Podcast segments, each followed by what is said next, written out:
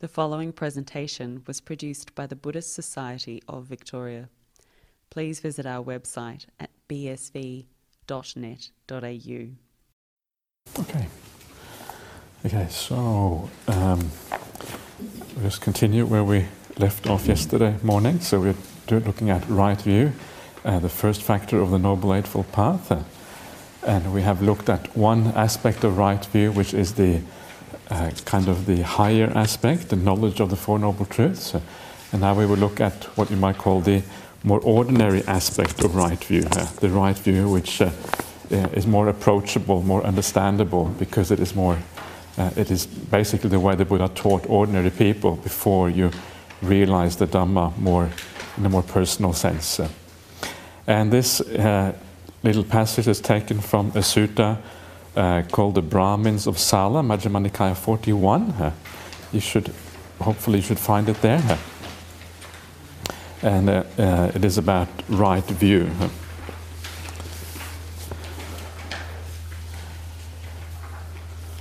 MN 41, the Brahmins of Sala. And this is, this is quite a nice sutta. This particular sutta is about what is known as the 10 courses of wholesome and 10 courses of unwholesome actions. And it's basically where the Buddha sets out uh, what is morality in Buddhism in a very detailed way, in 10, according to 10 factors uh, three bodily action, four verbal action, and three mental action. And the uh, right view comes under, under mental action, or mental, uh, if you like, virtue or morality, or um, yeah. So this is from that, that, particular sutta, and this is how uh, the Buddha uh, describes right view. So this person who is acting in the moral way, he has right view, undistorted vision. Thus, uh, there is what is given, uh, and what is offered, and what is sacrificed. There is fruit and result of good and bad actions. There is this world and the other world. There is mother and father. There are beings who are reborn spontaneously. There are good and virtuous recluses and Brahmins in the world who have themselves realized by direct knowledge and declare this world and the other world. So that is uh, that is right view, and um, so um, what does this mean? The first thing to, to I think to recognize about this idea of right view is that it's not not really either you have right view or you have wrong view. Uh, often, right view itself is a very flexible idea. It's something you can develop something that can change over time, uh, something that can kind of move in the right direction. Uh, and you never really have, as I mentioned last time, you never really have the full right view, the full understanding uh, until you see the Dhamma for yourself. That is when really right view becomes established. And in the meantime, you have like what you might call an approximate right view, or a view that is leaning in the right direction, which is roughly there. So the idea of understanding right view is actually to kind of uh, make that right view become a little bit more right, right? Uh, so you develop this right view. You, you, you reflect on these things. What do these things actually mean? Uh, and as you reflect on them, as you understand them, uh, that, uh, that right view becomes more firmly established. Uh, it's more like a continuum of right view. It's not like, yes, I, you know, yes, I, like, I'm, you know, rebirth makes sense to me or it doesn't make sense to me. It's more like, what are the implications of rebirth? What does it actually mean for me? What are the effects of rebirth on my practice? Uh, what, you know, what, what does this outlook actually entail in terms of uh, you know, how I think about the world and, how, and what, what I should do about it afterwards? Uh, so there is this uh, continuum of, of right view, uh, more or less, more or less right. So please look at it that way. It's something to be developed, something to be changed. And because uh, right view is the first factor of the Noble Eightfold Path, and obviously, if we develop that, if we strengthen that, if we really understand what is going on here, that will have an impact for the rest of the practice. Because uh, each factor leads to the next one. Uh, the more strong, the more established right view is, uh, the more automatic is the process of practicing the rest of the Noble Eightfold Path. So, for that reason, I want to spend a bit of time on this uh, and uh, to see uh, to, to, get some more detailed understanding of what's happening here. So let's have a quick look at this uh, first of all, and then we will go into the, the details. So you have right view, right, undistorted vision. Again, the idea here is that right view is the view which accords with reality. This is how the world actually works. It's not just a dogma. You have to believe this. This is the kind of this is what I tell you. You must believe this.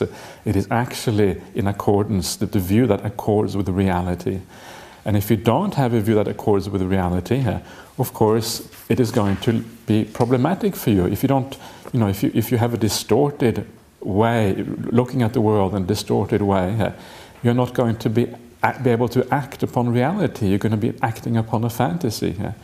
It's a bit like, you know, uh, with the scientific progress, you start to be able to um, control the world. You start to be able to use your understanding to create devices, to create technology, to, uh, you know, to, to use that understanding in a way whereby you can control things around you. Uh, if you don't understand things according to scientific principles, uh, then you cannot, you cannot exert that control over nature. And in the same way, if you have right view, then you can actually practice in such a way that it leads to your happiness uh, because you understand reality. If you don't understand reality, you can't even understand uh, what is going to lead to your happiness and what isn't. So the basic understanding is just like in science, uh, it is essential to be able to do things which are to your benefit. Otherwise, you won't be able to act in a way that is beneficial for yourself and for other people and anybody else for that matter. Yeah.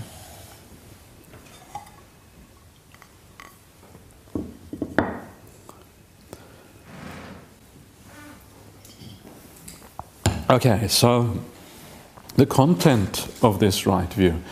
Um, the, uh, just uh, I'll skip the first one, go to the second one here. There is fruit and result uh, of good and bad actions. Uh, so this is basically about the what in Buddhism is known as karma or the laws of karma. Uh, the idea that whatever you do, and it's not just whatever you do, it's whatever you do in a certain way, whatever you have an intention to do. Intention is a crucial aspect of karma, and intention can be varied, right? But what, what you do intentionally have results. And this is kind of one of the, uh, the basic uh, basic understandings of how the world works, uh, which is essential to, to grasp. And uh, importantly, it is often conjoined with the next one here. There is this world and there is the other world. And what this basically means is that life does not come to an end in this life, uh, but there is another world afterwards. There's a continuity after this life comes to an end. So, this is the idea of rebirth that is being spoken of here. And these two things in combination are very powerful. The idea that there is rebirth and there is result of actions. Because what it means is that uh, your future experience uh, of, of, a future world uh, will depend on your actions in this life. Uh, so that um, you know, you, you can have all kinds of experiences. And this is kind of one of the things here, is that it's not just limited to human rebirth. It's bad enough to be reborn in difficult straits in this, in this life, but it can get much worse than that, according to, according to this outlook of the world. And um, one way to make sense of this idea, I know sometimes people find this idea of rebirth in different realms, like Deva realms and all this kind of stuff, they find it hard to, at least when you are new to Buddhism, you find it hard to kind of make sense of that. Uh, but one way of looking at it, uh, which, which it makes it quite easy to understand, is the idea that you, within the human realm, there's a certain kind of variety, a certain, uh, a certain span of experience that you can have. You can have from the most kind of a poor person born in the very simple circumstances, uneducated, uh, you know, maybe very difficult life, to the kind of most educated and uh, and kind of living in, in a wealthy life in a in, in the good circumstances. There's a certain span in terms of happiness and suffering uh, that you can have within the human realm. Uh. Now, if you these other realms, what they all they really do is they increase that span. Uh right? So this is kind of the limits of the human realm, and by adding these other realms, you're just increasing the span, the possibilities for experiencing happiness and suffering here. So if you get reborn in a kind of a heavenly realm, it's no different from being a human, really. It's just that your ability to experience happiness is much, much greater here. You experience more happiness, uh, more, uh, you know, all, all the good things that you can experience in this life, uh, all those good things, you experience more of them, whatever that might be. Uh. And the same thing with a lower realm. A lower realm, again, it's not different from the human realm really, except that you experience even more suffering uh, than you can ordinarily experience as a human. So it's just an expanding of the possibilities of happiness and suffering. That's really all it is. Uh, apart from that, it is just you basically continuing in these realms. Uh, and um, that is, a, I think, quite a helpful way of understanding what these realms are all about. Uh. So, this is part of the Buddhist outlook, right? Uh, this is how the Buddha says the world functions in this way. So, uh, what, about, what about these other things here then? Uh, there is what is given, what is offered, what is sacrificed. Uh, what does that mean? Uh, and uh, it means it is in the context of karma and rebirth that we have seen just now. it is in that context that this must be understood, because this right view here is basically about karma and rebirth. So it means that what is give, you can give things and it has results, right? It matters. When you give, it has karmic results. Obviously, it is beneficial for the person you are giving to, but it, even more important, because this is about really about your own personal spiritual path. because it is about your personal path, it has results. When you give, it gives you something back in return.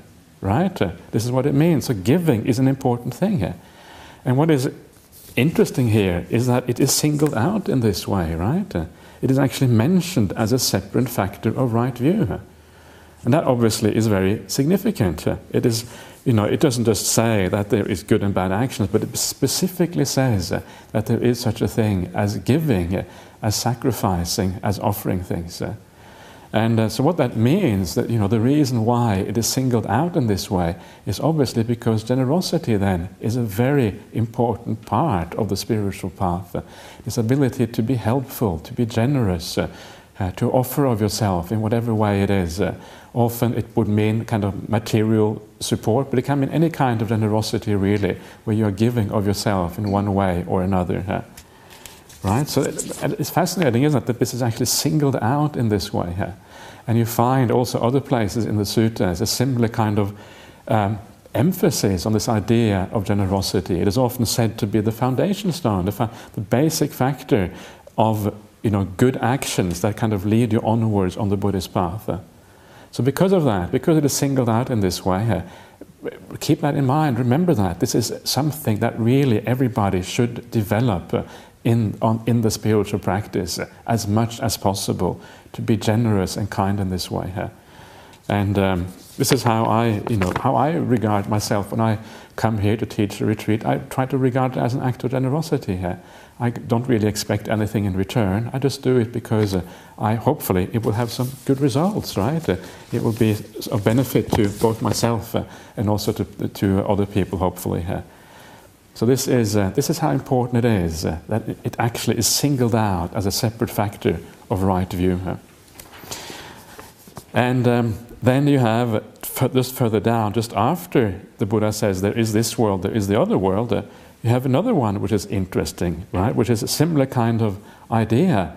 There is mother, there is father, there is mother, there is father.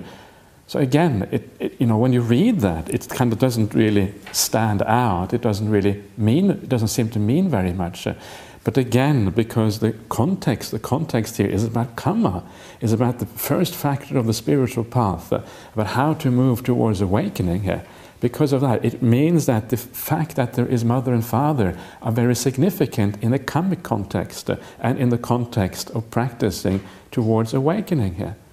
So the actions that we do towards our parents uh, have a very powerful spiritual effect. That's basically what it means, uh, right? Uh, and once you understand that, you understand that uh, um, it is so important that, you know, if we're going to practice this path fully, if, we, if we're going to expect to get the good results in meditation practice in terms of insight and understanding, then the relationship that we have with our parents is one of the factors that we have to factor in on this path, that we have to deal with.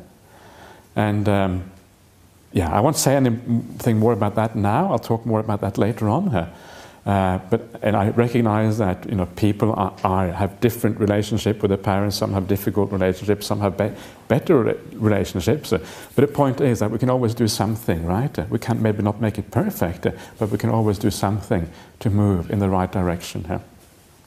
So again, very interesting that this is mentioned like this in this way here, and it fits with what you see in other places in the suttas. For those of you who know the uh, Buddhist scriptures a bit more, you know that uh, you know mother and father are talked about. Uh, um, you know, for example, you can make very extremely bad karma, and the, one of the worst karmas you can make is killing your parents, right? Uh, so, and again, it's the same idea again. The, the karma that we make in relationship to our parents is very, very powerful and very strong, uh, and that is why it is mentioned here at the very beginning of the Noble Eightfold Path.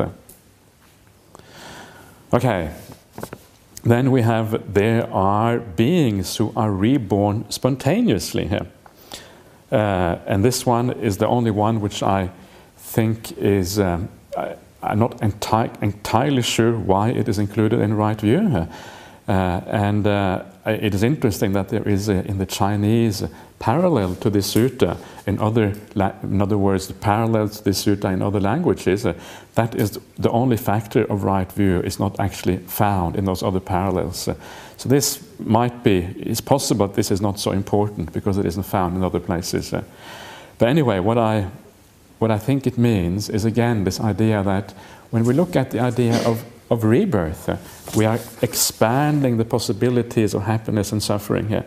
And with, if you have a physical body, like in the human realm or the animal realm, uh, there's only so much you can experience. Uh, that body limits you in a certain way. Uh, but if you can re- be reborn spontaneously, like what they call maybe a mind made body and these kind of things in, in Buddhism, then that spontaneous rebirth, it kind of again, it expands the possibilities of the experience of happiness and suffering here.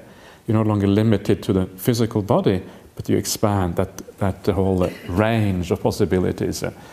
That may be what is meant here.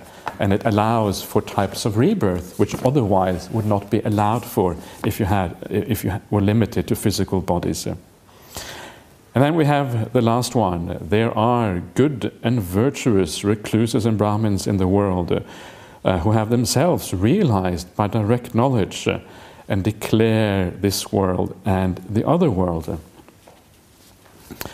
Uh, and uh, the point of this is simply to uh, the, the, idea that there are people in the world uh, who have practiced more, who have a more profound spiritual insight than what we have, right? Uh, the idea that there are uh, beings, there are beings like the Buddha perhaps, there are other people perhaps in the world today who have practiced this path very profoundly, and you have some idea that this is the case, this is true, right?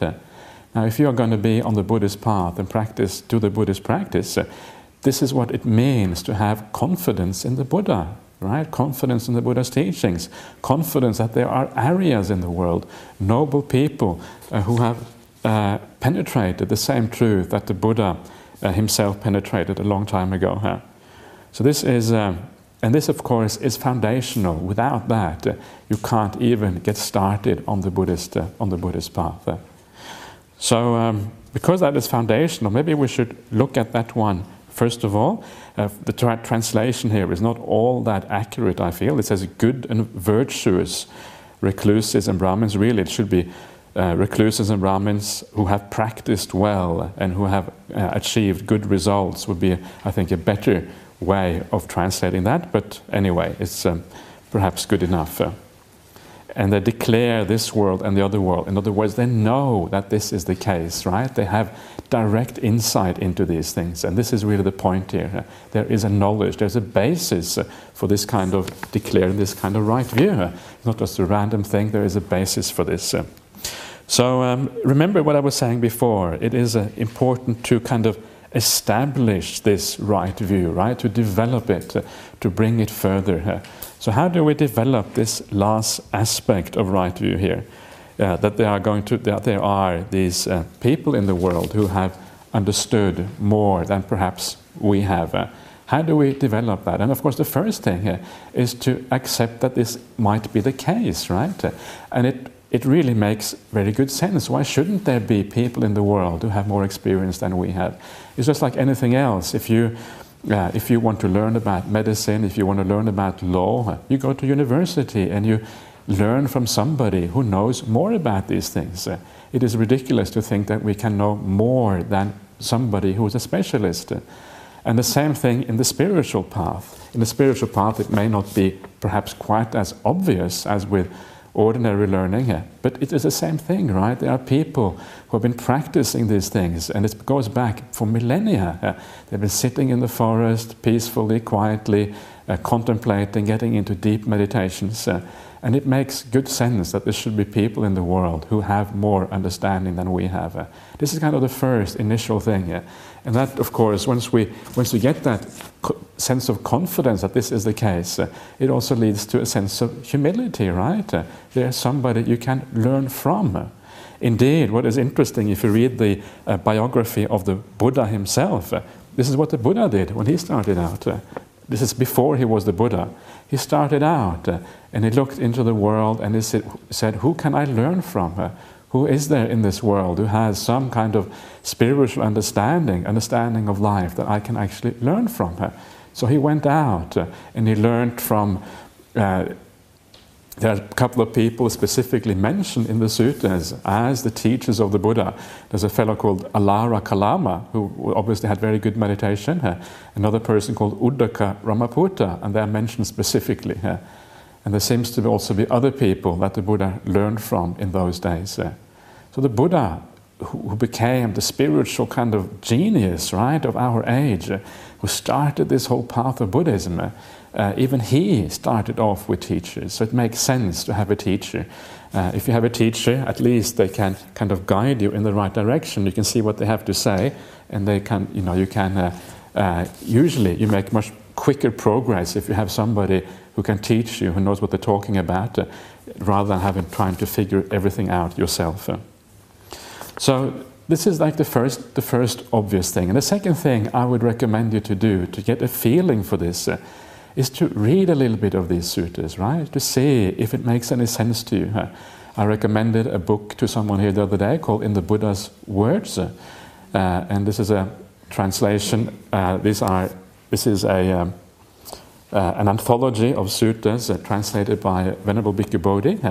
Uh, and it is a very nice as an introduction because it is nicely grouped according to uh, categories, the sutras, according to themes. And then it is introduced by a Bhikkhu who is obviously very knowledgeable, knowledgeable about the sutras, uh, and nice notes at the end to explain what is going on. Uh, probably one of the best books available to get, get you kind of access, get you started uh, with reading the sutras. And you will find, as with so many things, sometimes you come across passages that are, that are very meaningful, meaningful to you, very powerful to you. Some, and that will be very useful. Then you will read about the life of the Buddha, right? What, how did he live? How did he exist? And you start to get a sense of a relationship with this person who lived two and a half thousand years ago. Was he as you know as wonderful as people make it out sometimes? And gradually, gradually, once you get the feeling for this, you get this either you will be attracted towards the Buddhist teachings because this makes sense to you, or you will feel that it's not right, uh, or maybe it isn't for you. And either way is okay. But it's important that you have the information. This is what Buddhism is about, and then at least you can make a decision, right? Is it right? Is it wrong? Should I do this? Shouldn't I? And then this is how you then gradually gain confidence in the Buddha, or possibly you lose confidence. But either way, you have to build it up in this way, regardless. This is the first one. So please read the sutras. Please have a look at this. You don't have to read all that much. Sometimes it's about reading those things that inspire you, right? Sometimes if you read everything, you might get too much and too confusing and you think about too many things at the same time. Sometimes take maybe one or two sutras that are really, really work for you. And one of the sutras that I uh, I think is very powerful uh, and is I think would, generally useful to most people is this particular sutta that we're looking at right now, Majjhima Nikaya 41, uh, because it talks about ethics in a very, very broad sense. Uh, and when you read that sutta, uh, it talks, you know, it gives you a very broad outline of ethics in Buddhism. And ethics, of course, is the foundation stone. I've been talking about this all the way through now how important it is to get your conduct right, to get um, to get your habits, your personality, to get that kind of aligned with the Dhamma and in, the right way. Then the meditation happens by itself. And this sutta is specifically about that, about ethics. So I think it's very useful. Sometimes it's good to concentrate on certain themes, right? You don't get too much stuff, uh, too much information, which kind of just is floating around, and you can't really. Um, it just becomes too much to think about, really, sometimes. So. So this is the, uh, the first thing. Read suttas and do it in a wise way. Get an overall picture and then focus on a few things which are powerful for your practice. And of course, the other thing which is powerful, uh, powerful to get a feeling for this uh, is just sometimes to, you know, you have certain teachers uh, who you feel you have a certain amount of confidence in uh, because they embody the values of Buddhism, they embody the qualities that you're supposed to achieve by practicing this path. So sometimes there will be people in the world you think, wow, this person really has these qualities. And then you can, when you see that, it gives you more confidence as well. And I have no doubt myself that there are people today in this world who embody these qualities of, that, of Buddhism and who have practiced this path in such a way that they have achieved some of these results, right? And that gives you a sense of it works. It's not just an ancient teaching on paper, it actually still has an effect in the present day. Yeah. And the third way, which is uh, you, you start to see this path as well, is when you practice it yourself uh, and you get some of the results, right? Uh, you see that meditation actually works. You see that ethical conduct actually works. And when you do that and you start then to kind of to uh, extrapolate that into the future, where does this lead? If I continue practicing this way, uh, what can it actually give rise to? You start to understand that there is a lot of potential in this path, uh, and you start to get the feeling that indeed there might be people who actually have seen these things in a very profound and deep sense. So, this is um, what this is about. So, it's important to have that, and when you have uh, the sense that there are beings in the world, in particular the Buddha, uh, who has seen these things, right? Seen this world, seen the other world. Uh, then what happens at that point? Uh, what happens at that point is that you have a Kalyana Mitta. This Pali word Kalyana Mitta, which basically means a good friend. And the primary good friend in the world is the Buddha. The Buddha, precisely because he has seen, he has understood, uh, and because uh, he's sometimes called the eye of the world, right? Uh, he has seen, uh, and because he has seen, he's able to teach you. Uh, that kind of opens your eyes a little bit as well, uh, because he is then pointing the way. While we're kind of fumbling in the, in, around in the darkness, it's nice to hand it to have somebody with a torch who can actually show you the way. And that's basically what the Buddha is. He's got the torch, he can see. So you kind of take, take his hand, so to speak, and he, he will lead you in the right direction. So this is what this next sutta is all about. Next sutta is called Half the Holy Life. And uh, this is about the Kalyanamitta and the, imp- the importance and the significance of having this uh, good friend who guides you in the right direction here. So this is how this, uh, how this sutta goes. Thus have I heard, on one occasion the Blessed One was dwelling among the Sakyans. Sakyans were, that was a clan where the Buddha was from, uh, where there was a town of the Sakyans named Nagaraka. Then the Venerable Ananda approached the Blessed One. Uh, having approached, he paid homage to the Blessed One, sat down to one side, and said to him, Venerable Sir, this is half of the holy life. That is good friendship, good companionship, good comradeship. Not so, Ananda, not so. This is the entire holy life, Ananda. That is good friendship, good companionship, good comradeship. When a bhikkhu has a good friend, a good companion, a good comrade, it is to be expected that he will develop and cultivate the noble Eightfold Path. So I'll just, I'll just stop there. Uh, so this is about good friendship. It's interesting here good friendship, good companionship, good comradeship, right? It sounds like some kind of uh, term from the Soviet Union or something like that. but, uh, I think the Bhikkhu Bodhi was, was trying to find another word which kind of sounds like friend, right? So comrade was the only thing he could come up with. So that's why, that's why it has that in there. It has, it's nothing to do with um, communism or anything like that. Um, so, and this is interesting, isn't it? That Ananda says that this is half of the holy life, this idea of good spiritual friendship. In other, words, you understand that this is really important, right? It obviously matters a lot. And then the Buddha says, no, it's not half the holy life, it's the entire holy life. And when you, you read that, you think, is the Buddha being serious? Is it talking kind of metaphorically? Is it talking like, well, it, is it trying to say it's really, really important? But surely it doesn't mean that it is the entire holy life. How can it be the entire holy life? And uh, I used to think like that too. I used to think, you know, I kind of, you read these things and you kind of skip over it. And then one day you think, wait a minute, he's actually saying it is the entire holy life. What does that mean?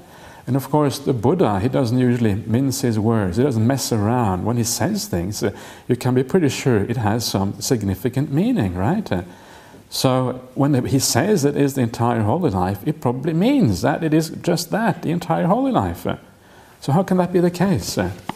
Uh, and to, to understand that, and this is the, um, again, this Buddhist idea of non self, right? Uh, because there is because from the Buddhist point of view, there is no entity inside uh, which is permanent. It means that we have no kind of guidance inside of us which steers us on the path, uh, and like a you know like a, um, a compass which is always pointing in the right direction. We haven't got that. There is no compass there. There's nothing there which kind of is solid, which always is reliable, always going to do what is right and avoid what is wrong.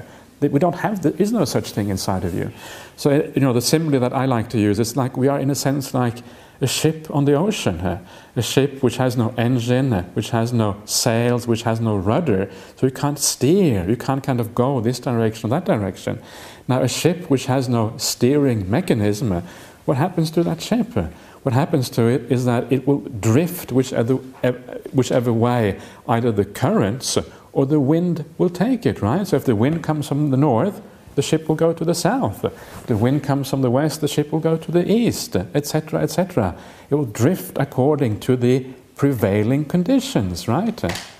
And in a sense, in a very real sense, we are a bit like rudderless ships in samsara. We are rudderless people. Uh, we have no real steering mechanism. There's nothing inside of us which naturally points us in this direction or that direction we are rudderless and we drift according to the prevailing conditions. Uh, and what are those prevailing conditions? They're all the conditioning that has affected us in this life and is affecting us now and has affected us from Buddhist point of view also in past lives, right?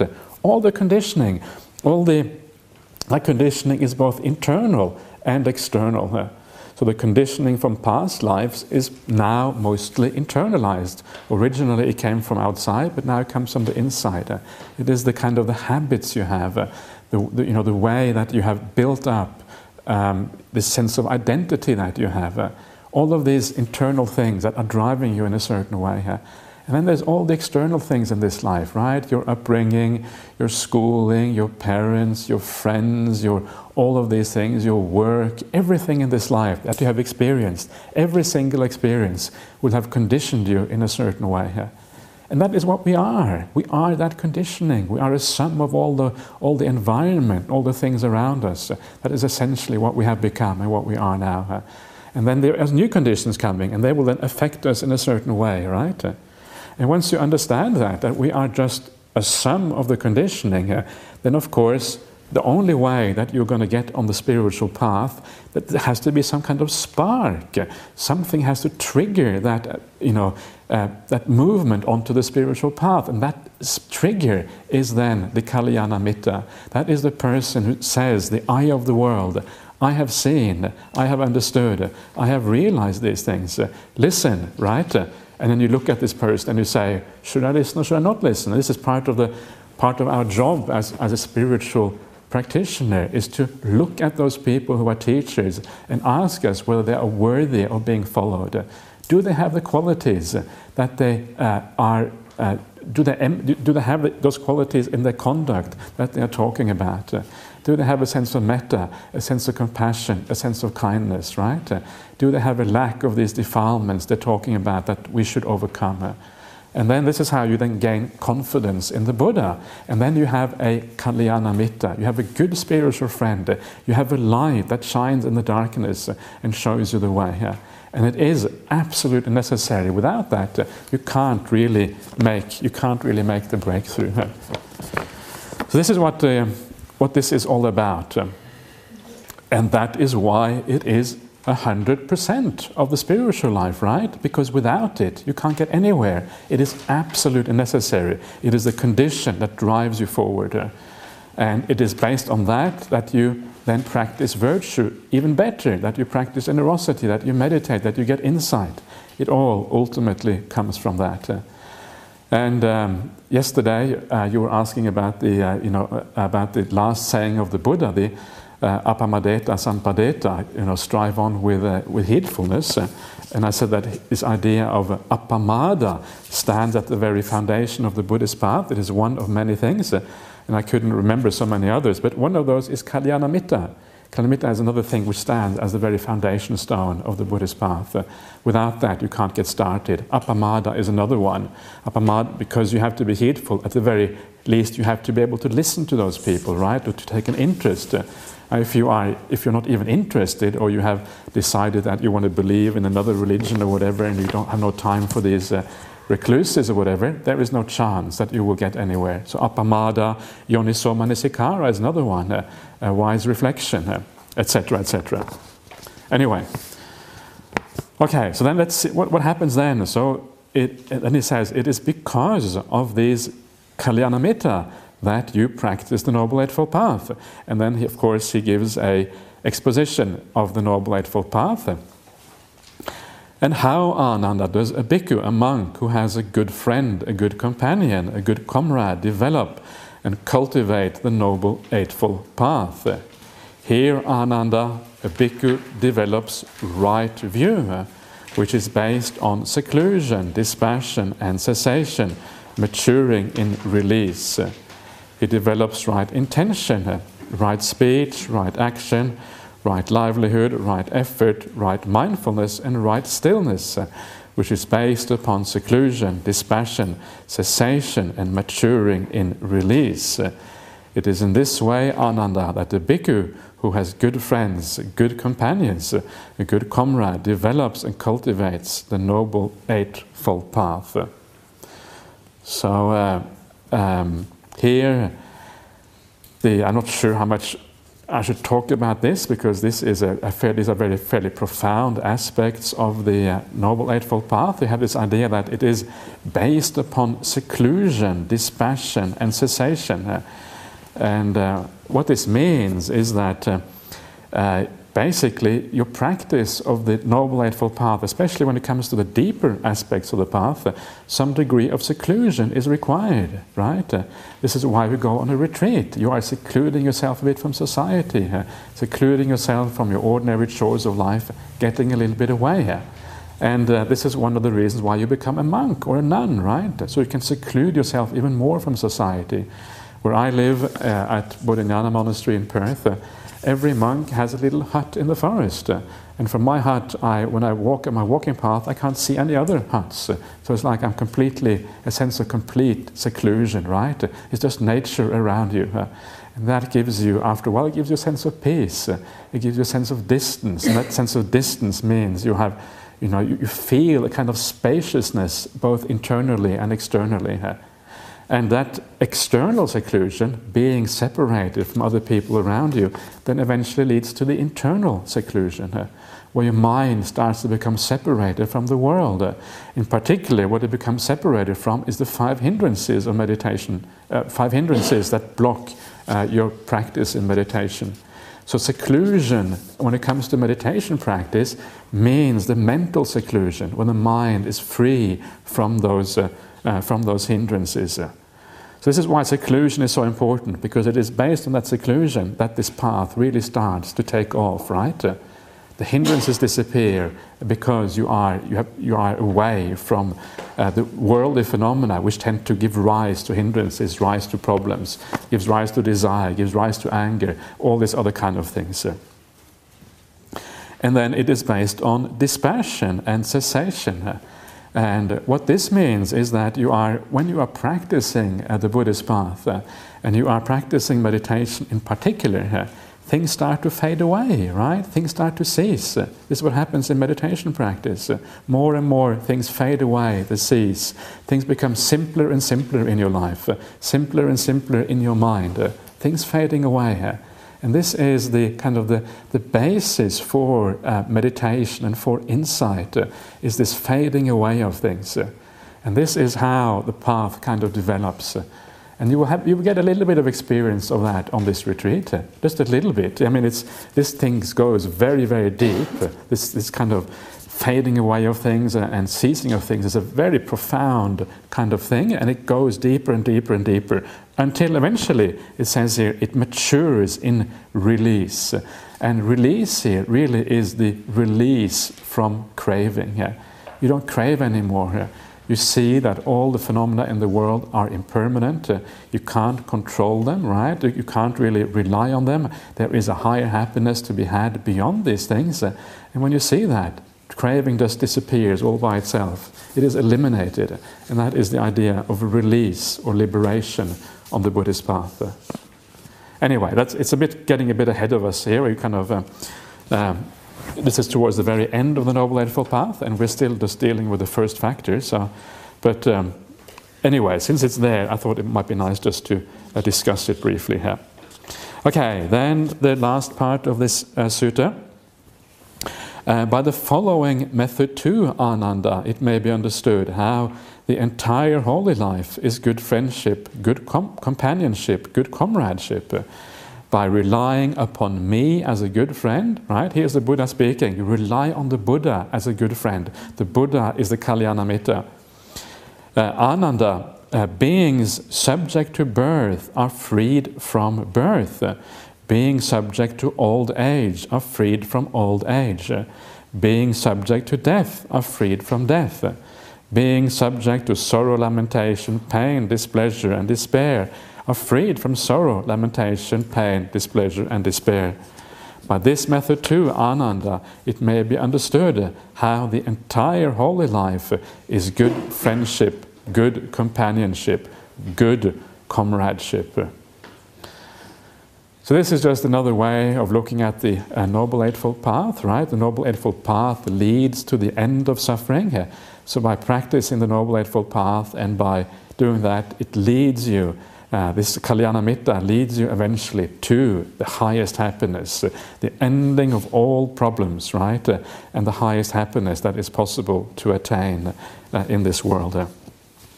Okay, so there you are. That is the first, just a very little, short little sutta about what is, what is meant by the idea of having confidence that there are beings in this world who have seen something more profound, who understand this world, who understand the ideas of rebirth and karma, and who ultimately understand that there is an awakening beyond uh, ordinary phenomena, the ordinary world. That is what, what is meant by that. So now uh, we have a little bit more time. Now we, I want to look at the next part of this right view, and that is the idea of uh, rebirth and how the Buddha talks about the idea of rebirth in the sutras. Uh, and again, it is, this is perhaps a bit challenging for some people uh, because it is quite, um, uh, in the typical Buddha's way, it is quite direct and quite straight to the point. Uh, and uh, sometimes when you hear things directly for the first time that you're not used to hearing, it can be quite, can seem quite powerful. Anyway, let's, let's see what the Buddha has to say. This is the sutta called Tears, uh, 15.3, Samyutta Nikaya 15.3 here. I'm not sure if the, the uh, sequence you have is maybe slightly different from what I have, uh, but um, yeah, 15, Samyutta Nikaya SN 15 colon 3 tears. Uh. So,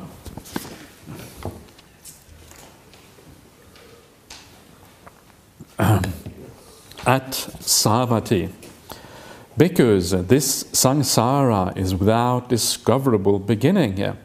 The first point is not discerned of beings roaming and wandering on, hindered by ignorance and fettered by craving.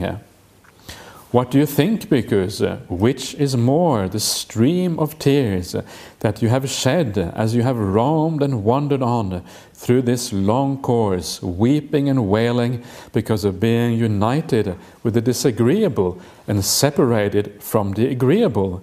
This or the water of the four great oceans?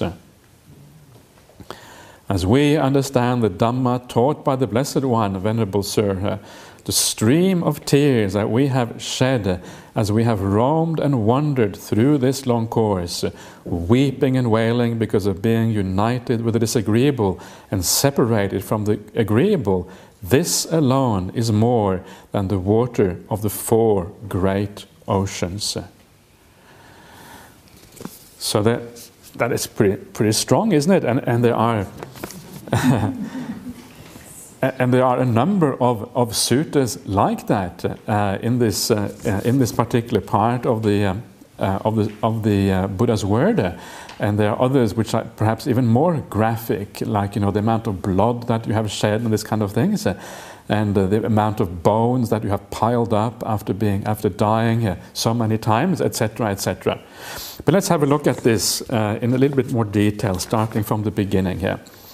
So first thing here, uh, because uh, this samsara, samsara, is without discoverable beginning here. Uh, so the word uh, samsara is one of these kind of crucial words in the Buddhist vocabulary, and samsara is just a word which means like the faring on, the traveling on. And it basically refers to kind of the sequence of births and deaths, going on and on and on. This is the meaning of samsara, traveling on, the moving on, kind of the endless, restless, moving restlessness, moving from one life to the next life, uh, going back and potentially going forward uh, indefinitely. No clear point of beginning, no clear point of ending, right? Just moving on. Uh, and once you look at it like that, you know, if you look at only one life, uh, a single life can seem quite purpose, purposeful. Uh, you are here to maybe do a good job and to kind of help society on in the right direction. Uh, you're here perhaps to bring up your children if you have children and to kind of, you know, make them good people so they also kind of bring society forward and bring humanity forward and whatever and animals or whatever else. And in this sense, in a single life, it can, life can seem quite meaningful. Uh, but when you start to look at life in the broader context uh, of life after life, of doing the same thing again and again, right? Uh, in one life, you have done all these things. You had your education, you had your job, you have been bringing up children, uh, you've been trying to do good in the world. And then you die, and then you get reborn, and then you try to do exactly the same thing again, right? It's almost as if you, have forgotten what you, that you did it in the past, uh, and now you're doing it again. And, you and you know, you're not aware of that. And then you do it again and again and again and again and again, right? The same thing. And after a while, you wonder, what is the point of all this? It seems so pointless. And is it really getting somewhere? But sometimes it's getting somewhere, sometimes it's not. Sometimes you are helping society, sometimes you're dragging it down. Sometimes, you know, the world is kind of going the right direction, other times the world might be going in the wrong direction. So the whole thing, when you look at it in the bigger picture, it doesn't make so much sense anymore. There isn't that sense of progress. There isn't that sense of meaning, and life becomes kind of sort of uh, pointless in a sense, right? Uh, it's a terrible thing to say. it kind of seems pointless. You are here, you know, the ordinary life, the ordinary world. And that is why, I have to admit, that's one of the reasons why I I'm, I'm, still a monk after all these years. One reason is because uh, I feel that there is a kind of general progress in my practice all the way through, and that makes it very meaningful. But the other thing to me, it, I, I, can't really see anything all that meaningful to spend my life doing. Sure, you know, you can, you can do good in the world and all that, and of course that is what we should do. Uh, but without that bigger spiritual picture, without the kind of the some kind of bigger picture to frame it all into, for to make it meaningful, uh, it is actually to me it seems quite pointless the whole thing here. And this is again one of the ideas about uh, samsara about this idea of rebirth, once you start to understand what it actually means, once you start to understand that you have done this, right, it, seems so important, I've got to get my education, so you strive at university and you get that education. It seems so important un- until you realize that you have done this a million times before. Then it doesn't seem so important anymore, right? I've got to get that degree. Suddenly you have had a million degrees before, hasn't really gotten you anywhere. Uh, you kind of, okay, you know, so what, uh, right? and this is, this is the kind of the big picture, and this is why the big picture matters uh, and it changes your perspective on this life and what actually is important in this life uh, and it turns you into a very new and different direction. So I'm not saying this to make you depressed or anything. I'm just saying it because it kind of opens up a new way of looking at the world, right? Uh, some of the, what, what is the amazing thing is some of the happiest people I know, they are the people who say exactly these kind of things. Life is just pointless. And then they ha ha ha, laugh and have a good time, right? And, and this is, so this is not anything to make you sad about, it's just to turn you in the right direction and to think about life in a new way here. So, and this is the second thing here samsara, it is without discoverable beginning here. And this is also quite interesting. This is the way the, uh, when the Buddha talks about things, he doesn't talk about things in what, you, what is often called like a metaphysical way. The word metaphysical means like in a theoretical or doctrinal way without any a basis in, in experience, right? Uh, that's what I mean by metaphysics here. There's no basis in experience, it's just an idea or a, or a theory. So, if the Buddha had said that samsara doesn't have any beginning, uh, that would have been like uh, th- theoretical. It's something you can actually never know. You cannot know whether something has a beginning or not uh, because you can always go back further in time. But what he says, it has no discoverable beginning, which is very different uh, because that is based on your own experience. Uh, you know, you can go back in time, right? And this is what the Buddha claimed to have done. He goes back in time, life before life before life, uh, right? And there is no beginning, it just goes on. And of course, one of the interesting things the Buddha saw when he did that, he saw also the, uh, that the, the world goes through cycles as well, right? Uh, he talks about the world going through these enormous cycles, uh, a bit like perhaps the Big Bang in the present day, and then a kind of a big crunch kind of following after it. So he saw, and then because he saw this, he says, Well, you know, no matter how far back I go, no matter how many big bangs I see, no matter how many millions of life I look backwards, there is no beginning. It just goes goes further back, further back, further back, further back. There is no discoverable beginning. And it shows you the Buddha's very pragmatic way, right? He talks about what he knows. He doesn't just give empty doctrines.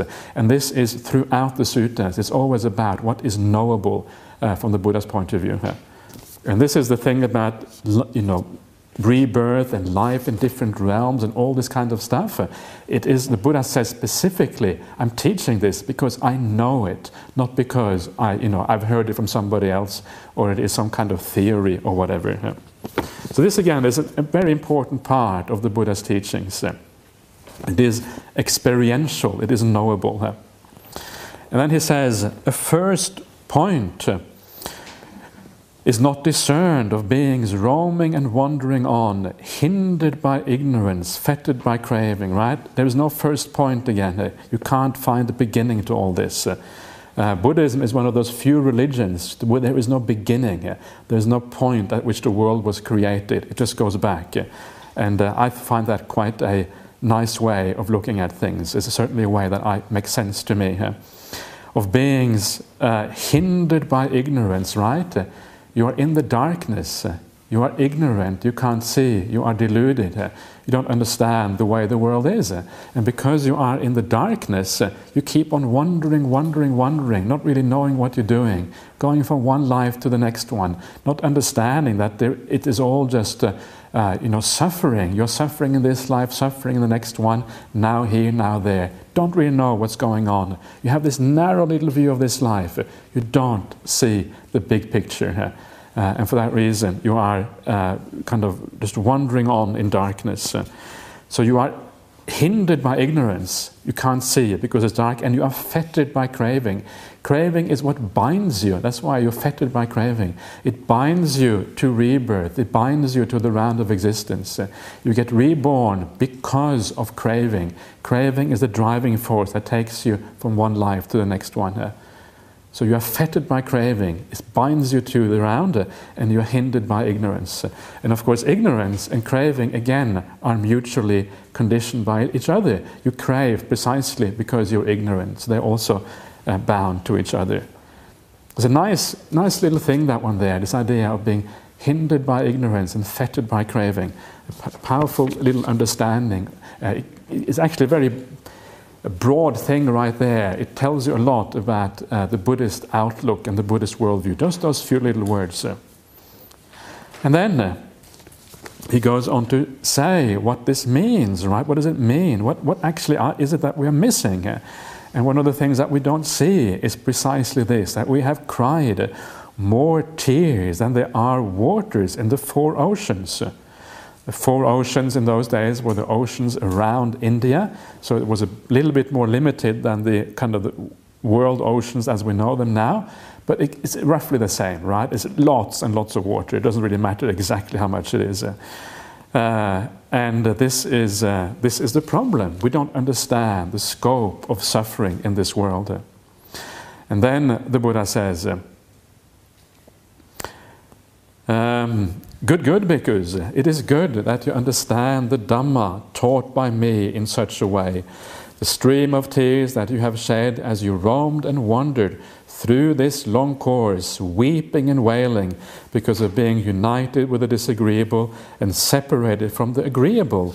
This alone is more than the water in the four oceans.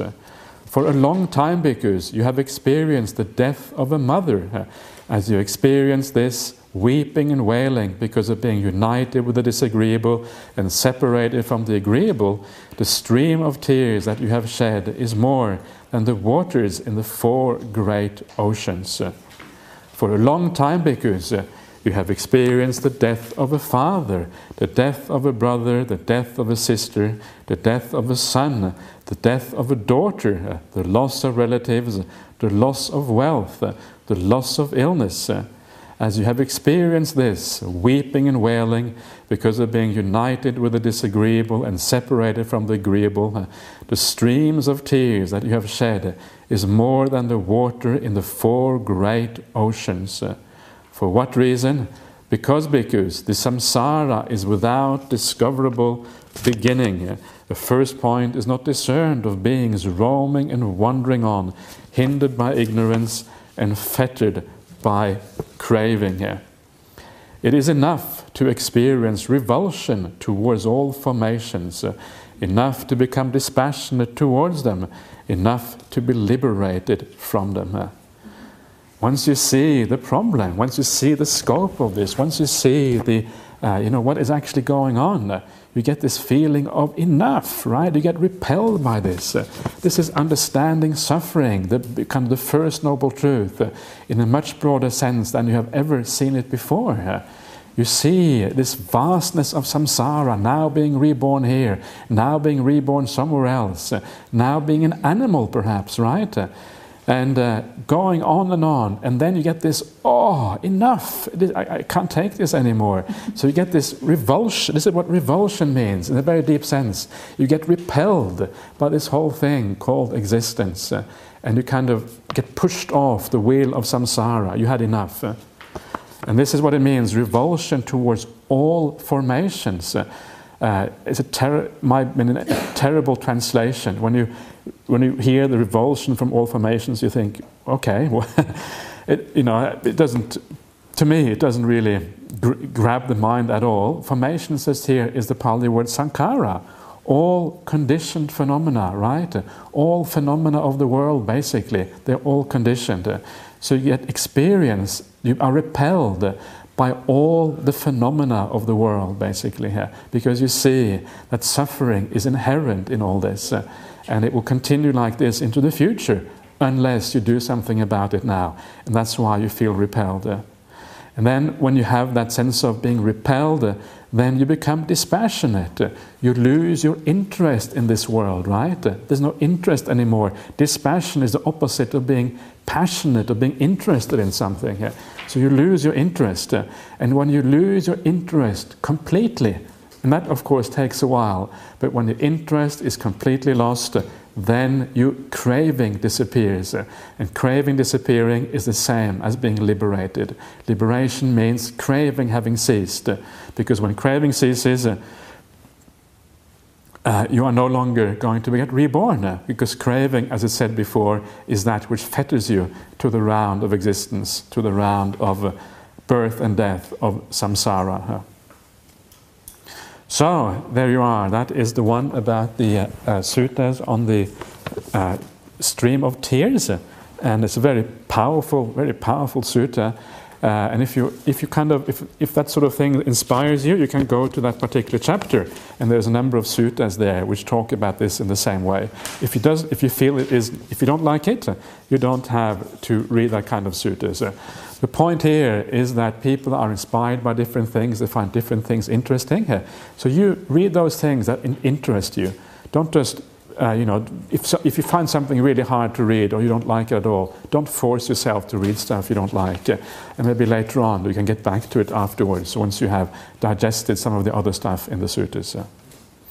So that is uh, uh, the Buddha's way of explaining rebirth and why this uh, one reason one among many reasons uh, why the idea of rebirth is so powerful and so important. And uh, uh, I will stop there because we have been going for just over an hour. Uh, and uh, we will continue uh, tomorrow morning with a little bit more about rebirth and then about karma and the other factors we'll be talking about afterwards.